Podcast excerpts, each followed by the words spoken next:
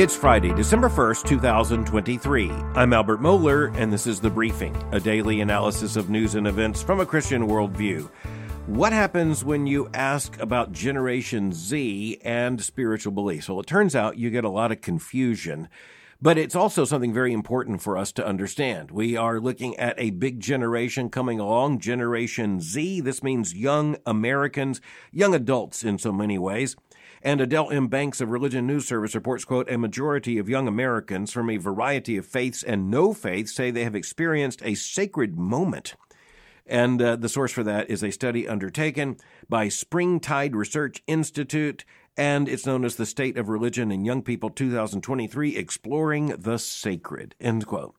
Now, there truly is a lot here we need to think about for a few moments, but let me just cut to the bottom line. And the bottom line is that Christianity and spirituality are not the same thing. Christianity, the gospel of Jesus Christ on the one hand, and uh, spiritual experiences and, and some kind of brush with the sacred, those are very different things. And uh, what we need to note here is that what is indicated in this research is a massive shift in American culture, particularly among younger Americans, that is away from any kind of traditional biblical Christianity towards something else, or in one sense, as might be predictable, just about anything else. But the bottom line in all of this is the resolute spiritual hunger that is very clear in all human beings. And Christians understand this because we're made in God's image. It is because we are religious beings. And that's not necessarily a compliment. It is simply a matter of the fact that we are made in God's image. We know we are made. We are creatures we know instinctively that there is a creator, and furthermore, the imago Dei in us, the image of God in us, means that we are worshiping creatures. Every single human being, no matter how secular that human being may declare himself or herself to be, every single human being is worshiping something. The religious news story here referencing this report says that it, quote, pushes back on the notion that Gen Z exhibits a simple disinterest in matters of the divine or the spiritual. Some 55%, we are told, of more than 4,500 people ages 13 to 25 who were surveyed told the researchers that they have discovered what Springtide called, and this is a quote of a quote, experiences that evoked a sense of wonder, awe, gratitude, deep truth, and or interconnectedness in your life. End quote. Now, there's something deeply important here. There's a lot more in this research, but the most important thing we need to recognize here is once again that we are going to worship something. Every single human being is going to worship someone. In this sense, to be human is to be religious.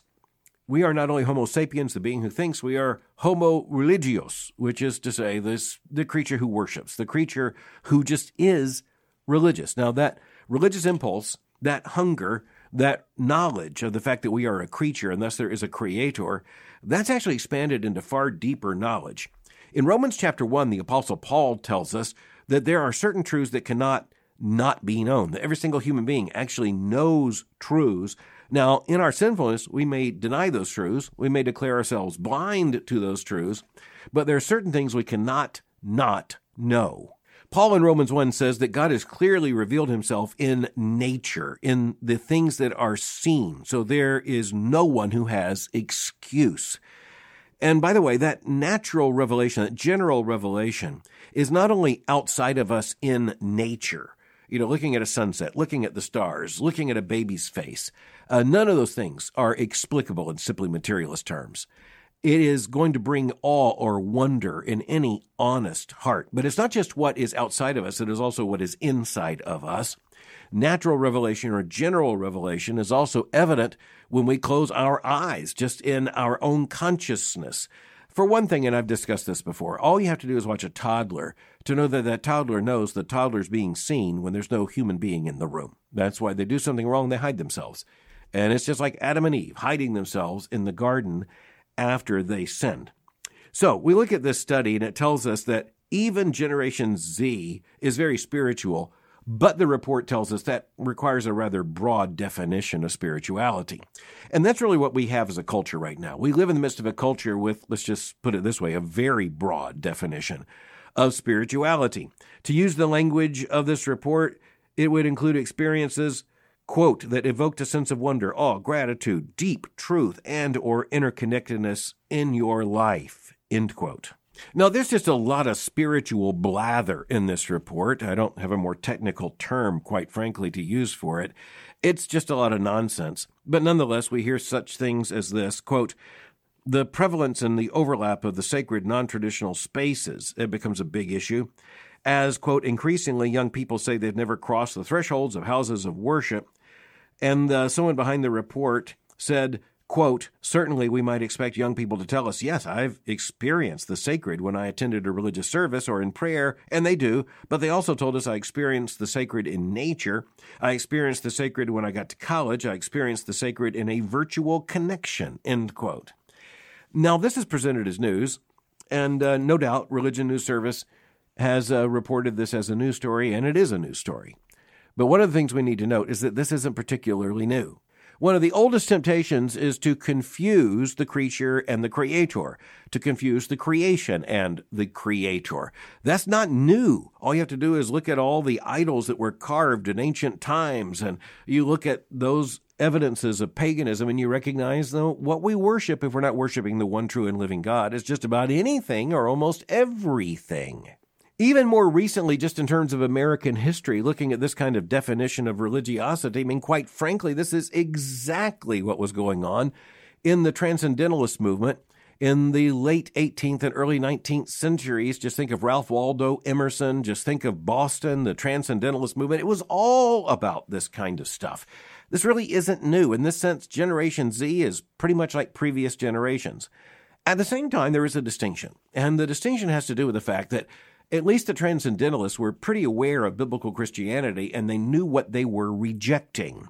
When it comes to many of these young adults, as the article says, they actually have never entered a house of worship. They really don't know much about biblical Christianity. They didn't have those formative experiences. And so they're kind of secular and even pagan in a way that is different than the generations that have come before.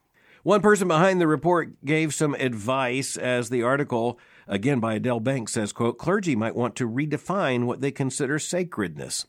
This person said, quote, if we're looking for the sacred, maybe for young people, it does mean going together to have these experiences in these places and beginning to open wide the world as a potentially sacred place through these personal, relational, and extraordinary moments. End quote. And again, we ask the question, how should Christians look at this? And the first thing we need to say is that it just is testimony to the Imago Dei. It is testimony to the fact that the human creature will worship something, someone. But it's also a reminder to us that a lot of this is just recurring. It's over and over and over again as we saw with the Transcendentalists, one other thing we simply need to note, and this is just really, really important, and that is that there is no particular gain for biblical Christianity by someone's supposed brush with the sacred. You know, it is interesting that religious researchers note that this impulse shows up in what they call, you know, a desire or hunger for an experience of the sacred, these kinds of religious moments and of course, they're moments that are defined in ways that fit the vocabulary of Generation Z as considered in this report. But it is really, really important that Christians recognize that salvation comes to those who confess with their lips that Jesus Christ is Lord and believe in their heart that God has raised him from the dead. It requires knowledge of the gospel of Jesus Christ and it requires faith in Christ. A brush with the sacred is simply not enough. That's just evidence of what it means for us to be religious beings. And uh, I just want to warn Christians from seeing any particular encouragement in a redefinition of so called religious activities to things that Generation Z finds popular. If nothing else, and particularly for Christians, if no one else, we have to keep our minds centered in the gospel of the Lord Jesus Christ. The last thing Christians should be encouraged by, much less be bought off by, is uh, some conversation about the sacred that is not a conversation about Christ. Okay, we're going to turn to questions. Let's just take a really deep one right off. And that's a question sent in by Mark. Quote, We affirm the doctrine of God's immutability, that he does not change. However, at the incarnation, the Lord Jesus took on human flesh and will be forever embodied. How do we square these two truths? Did God change at the incarnation? Great question, Mark. This isn't a, a question that Christians should dismiss. This was a question that became an obsession in the early church and actually became one of the issues concerning Christ and how we are to understand Christ as revealed in Scripture, how we are to understand uh, the fact that God is immutable, and yet God was in Christ reconciling the world to himself, and the Son took on human flesh. And this is where the church had to develop a Trinitarian theology. It had to keep its story straight. It had to keep its category straight. It had to think through these things. And it did so over a course of time. And I think we can see the guidance of God. We can see the activity of the Holy Spirit, even in guiding the church by the scripture into the truth of knowing how to articulate what we know as the doctrine of the Trinity. The most important thing we can keep in mind here is, uh, say, the numbers one, two, and three. Let's just keep our minds on some very simple math. And let's just understand how this is revealed in Holy Scripture and is worked out in the church's doctrine of the Trinity and the person and work of Christ. The first number is one. There is one God and only one God. He is God and there is no other. He has revealed himself to us as the creator of the world, the God and Father of our Lord Jesus Christ. He's revealed himself to Abraham. He revealed himself to Moses. He has revealed himself in the prophets. He reveals himself in Scripture. He reveals himself in the gospel of Jesus Christ, as was preached by the apostles. He revealed himself. God has spoken to us in these latter days in his Son, who is his exact image. Now let's step back for a moment. The number one. How many gods are there? One. There is one and only one God. The next number is two. But let's skip over it for a moment go to three. When you look at the number three, that invokes the very word we use to describe our Christian biblical understanding of God, and that is one God in three. God in three persons, says the famous hymn, Holy, Holy, Holy, Blessed Trinity. So one God in three persons, the Father, the Son, and the Holy Spirit. There's only one God.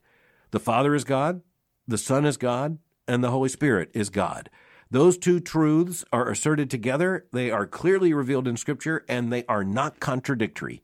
One God in three persons. So I said the numbers we need to keep in mind are one and two and three. So one God, three persons, the middle number is two. When we speak of Jesus Christ, we must speak in biblical revelation of two natures. One God, three persons, Jesus Christ, the Son, in two natures his divine nature and his human nature. They are both absolutely real. And when you look at the divine nature of Christ and the human nature of Christ, he truly took on our human nature. He assumed human flesh. And you look at that, you recognize that there's no violation of the doctrine of the Trinity there. There is no violation of the immutability of God because in his divine nature, Jesus is immutable. And it's difficult for us to talk about this, but the number is just absolutely important. One, two, three. One God, Jesus Christ, two natures, one God in three persons, Father, Son, and Holy Spirit. There's a lot more to be said about this, but we square these true truths by knowing that in his divine nature, Jesus did not change. And he is sharing that nature with the Father and what is true of the Father is true of the Son in terms of the doctrine of immutability. As a matter of fact, that doctrine of immutability is absolutely essential to our biblical theology. But so is the human nature of Christ. And in his human nature, Jesus not only assumed human flesh, he was born a baby. And so when you talk about change in the human flesh of the Lord Jesus Christ, he increased in wisdom and in stature and in favor with God and man. You know, Mark, the Christian church really has learned, in this sense, how to walk and chew gum at the same time. How to say that God is one, and yet God reveals himself in three persons. The second person of the Trinity, the Lord Jesus Christ, is revealed in terms of two natures his divine nature and his human nature. And without going into more creedal detail, that was a tremendous achievement for the understanding of the Christian church, and I believe is the revelation of the true God in three persons, Christ in two natures, found very clearly in Scripture. Next, I'm going to shift to a question, and uh, this one is sent by a father on behalf of a nine year old daughter. And in this case, the daughter is asking a question that came up when the father and the daughter were uh, on a father daughter retreat, enjoying some quality time. The father writes, quote, We enjoyed the beauty of nature as well as endured some of the less pleasant wildlife to include ticks, end quote. So at this point, the daughter asks a question Number one, why did God create ticks? And I love number two, can we ask Dr. Mohler that question? The father says, So here it is. Well, Dad, thanks for sending it. Carissa, thanks for asking it. And I can tell you that this is a question that I consider to be one of great urgency because I have experienced it personally. Now, you know, we just have to admit there's some really, really rather horrifying creatures out there. Some of them are merely irritating, some of them are genuinely threatening, some of them are just absolutely gross. I mean, there are organisms that are worms that will simply chew into flesh. There are ticks that will suck your blood. When you think about all the things that human beings can invent, well, the Creator actually seems to have uh, created and designed more of these things than we can imagine in nature itself. Look at some of these fish in the very bottom depths of the ocean that are simply known to us in rare occurrences, but they seem to be mostly a mouth with threatening teeth makes us at least glad we can't swim that deeply in the water. But I'm with Carissa on this one. I think that the ticks are a particularly troubling issue because, I mean, it's just grotesque to think of a creature that latches upon another in order to suck its blood. That is a deeply evil creature. Now, one of the things we need to say is that I was speaking a little tongue in cheek there. The tick is not exactly an evil creature. It's doing what the Creator designed it to do. The tick does not dislike you. The tick just wants your blood. That's all. But I understand what Carissa's asking here. Why did God create ticks? Because somehow, in ways that we might understand, but might understand only when we're in heaven, Carissa, the tick reflects the glory of God.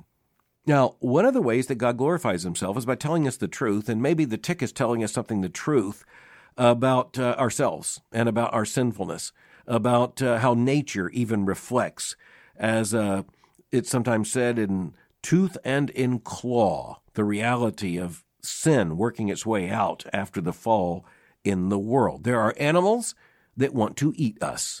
Or, as in the case of the tick, that merely wants to suck our blood. Somehow that might even seem more threatening to some people. You know, Carissa, God created everything that is.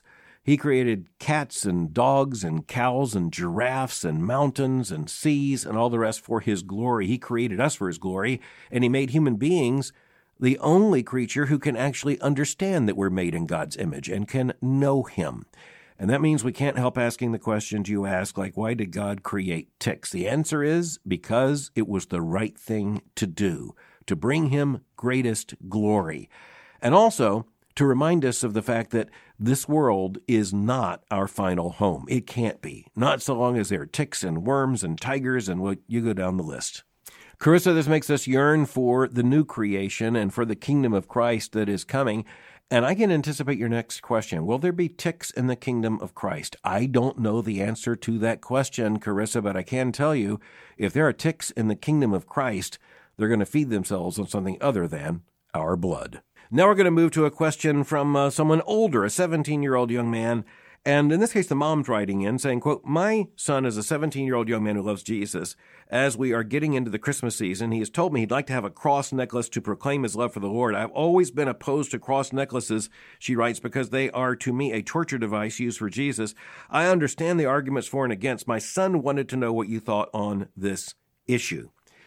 And uh, she goes on to say, Of course, I'm super proud of my son for wanting to tell others about his faith.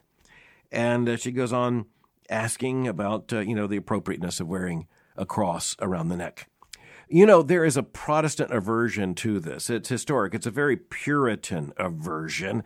And as someone who's very Protestant and, uh, you know, frankly, pretty Puritan, um, I do understand the concern. But I want to draw a distinction here and uh, let me just say very quickly, I don't think it's wrong to wear cross jewelry. So let me just say that real quickly before you know someone thinks uh, that I'm going to say you can't. I'm not going to say that. I am going to say that there's a distinction between two presentations of the cross, and this is very very important. And that's the distinction between a Protestant simple cross and a crucifix. Those are two very very different things. So the Roman Catholic Mass is based upon the crucifixion being reenacted, even right down to the body and blood of Christ uh, in the Mass. The Protestants rejected that, and I think rightly so. And a part of what the Protestants rejected is the presentation of Christ on the cross in a crucifix as if that is a present reality or even a reenacted reality, because theologically we don't believe that it is so. He died once for all for our sins.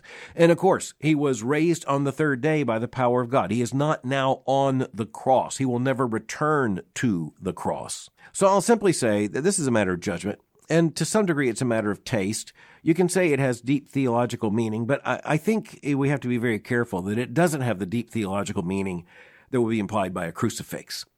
A simple cross is uh, something that I do not believe is at all improper for Christians. And I don't think it should be a matter of conscience. It shouldn't be a matter of theological conviction, so long as it is clearly a cross that Jesus is not now on. I'm going to intentionally leave my preposition at the end of that sentence in order to make the point clear. I think we really do need to understand the distinction between a simple cross, sometimes referred to as a Latin cross, and a crucifix. One is, I think, biblically improper. The other is, I think, just a matter of judgment, sometimes even a matter of taste. And uh, as much as I am fully Protestant and, um, you know, pretty Puritan on many issues, I am not about to judge another evangelical, gospel loving Christian for wearing a cross, especially when it is intended as a testimony to faith in the Lord Jesus Christ. The next question comes in about preaching. A listener writes in saying, I was recently discussing with a friend if a church should primarily practice expository preaching or take a more topical preaching approach. My friend argued that Jesus preached topically, so we should too. Does Jesus' preaching ministry contradict an expository preaching model, end quote. No, I don't think it does. And uh, I don't think it's actually right for us to compare the teaching of Jesus with uh, the preaching that is the assignment of the local church as the body of Christ. Uh, for one thing, Christ was there physically present with those to whom he was speaking, and thus uh, you had Jesus speaking himself. That's very different than preaching Christ and preaching the scripture in the context of the local church. And so I'm deeply committed to expository preaching. As a matter of fact, I would like for expository preaching to become such the norm that you don't have to use both words, and preaching simply means exposition. Now, that doesn't mean that there is never a place for topical preaching, but that topical preaching had better be expository preaching, which is to say, there are times when a preacher needs to address a particular issue or a topic. It might be because of something is happening in the world. It might be because right now there are many Christians asking, How do we understand Israel? Uh, how do we understand this? Uh, how do we share the gospel with someone? There are all, all kinds of questions and all kinds of topics that might be rightly addressed in a timely fashion by the pastor, but it should come by the exposition of a passage of Scripture, not just a weaving of a bunch of passages together. Uh, we need to preach the text of Scripture. And uh, I do think that is best done by undertaking actually preaching through books of the Bible, because I believe that the shape of Scripture is not irrelevant in the revelation of Scripture. And I think, for example, that taking uh, a text in, say, the book of Ephesians out of context uh, is something that's very dangerous. That's not to say you can't ever preach a text from Ephesians without preaching the whole book. That's not what I'm saying. I am saying that the building of understanding in a congregation over time through preaching is certainly assisted by beginning in verse 1 and continuing through the entire book. And I think that's um, that's what I would certainly commend. Is what I seek to do. Now, sometimes I arrive in a church, I'm preaching one time, and by that definition, it might be a topical sermon. But in every single case, it is going to be a serious, significant exposition of the Word of God. And I might not be there the week before, I might not be there the week after. But uh, if I were the pastor of the church there the week before and the week after, then that's what I would be doing. And on Sunday morning at uh, our church, uh, you know, I just concluded a verse by verse exposition of uh, the book of Colossians. And the reality is that uh, I will turn very soon to beginning another series in which we will follow through an entire book. I think that should be the norm. But, you know, sometimes topical questions arise. There's nothing wrong with preaching that sermon, but do it as an expository sermon. Next, I just want to point out that uh, sometimes I get questions that particularly uh, grab my attention. Here's one that comes from a plebe, a first year cadet at the United States Military Academy. This is a young woman.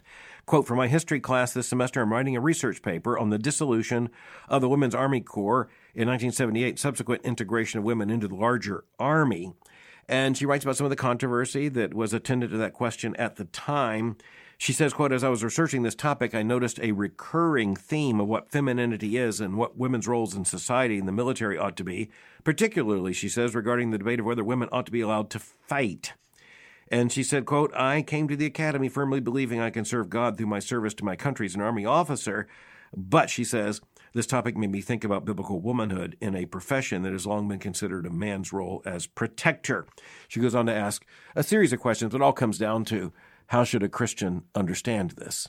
You know, I will simply say to this uh, young person, number one, congratulations on being accepted at the United States Military Academy. That is a massive achievement. I honor you for it. And I want to honor you for uh, your desire to serve our country. And I pray God's blessings upon you, not only while you're in the academy, but as you serve in the United States military.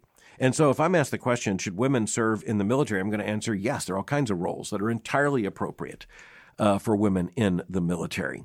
Now, that might also be a complication when it comes to being a wife and a mother, and there are all kinds of issues there. The priority, I believe, should be right.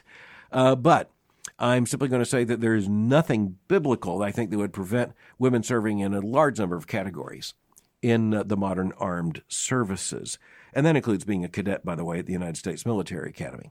But you also have to look at another question here. And uh, this is where what's going on in Israel right now is, I think, uh, an exercise in the truth that we ought to note very carefully.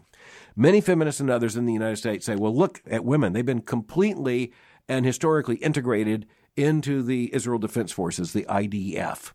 And uh, women serve in national service and in IDF service. They're trained with weapons as uh, just as the men and they're deployed just as the men. False. False. That last part is false. Uh, and you can see that in evidence when you look at the military action undertaken by the IDF right now. And by the way, the old distinction between combat and non combat roles is no longer uh, as easily understood as it was at one time. Because it's not just infantry, cavalry, and all the rest. When you're talking about especially modern technological warfare, there are actually well, positions that are involved in the exchange of hostilities that are not frontline, ground based, uh, combat unit based. Uh, in a way that is uh, otherwise the case. And, and in the case of the IDF, you have men in those units, and uh, even the major Western media are reporting the fact, you know, that, that women are not in those forward deployed units. So the claim that, for instance, the IDF is just absolutely gender neutral, that's just uh, absolutely untrue. At the same time, Israel understands that there are appropriate roles. And by the way, that's not to say that we would agree with Israel in every case there. It's just to say that there's a lot of nonsense out there. And uh, I can't give you an exact, quick category list, but I'm very certain that there is a distinction, and uh, there needs to be a distinction that's honored and understood. And frankly, you might be in a better position to understand that from inside your experience there at West Point than I would be from the outside. This is also where I want to say, you know, this is where all of us as believers need the local church, the local body of believers, where we are uh, members and deeply invested, and where we have the counsel of brothers and sisters in Christ and the elders of the church. I, I, I think that is where uh, you may need to turn uh, just in order to have an ongoing conversation that will uh, make very clear, you know, the best avenue of your faithfulness. But again, I want to thank you for your letter. And I want to thank you in anticipation for your service to our country. And once again, congratulations uh, for being appointed at the United States Military Academy. All right, I'm honored by all these questions and by many more, and I hope you'll keep them coming. In the meantime, thanks for listening to the briefing. For more information, go to my website at albertmohler.com. You can follow me by going to twitter.com slash albertmohler. For information on the Southern Baptist Theological Seminary, go to sbts.edu. For information on Boyce College, just go to boycecollege.com. I'll meet you again on Monday for the briefing.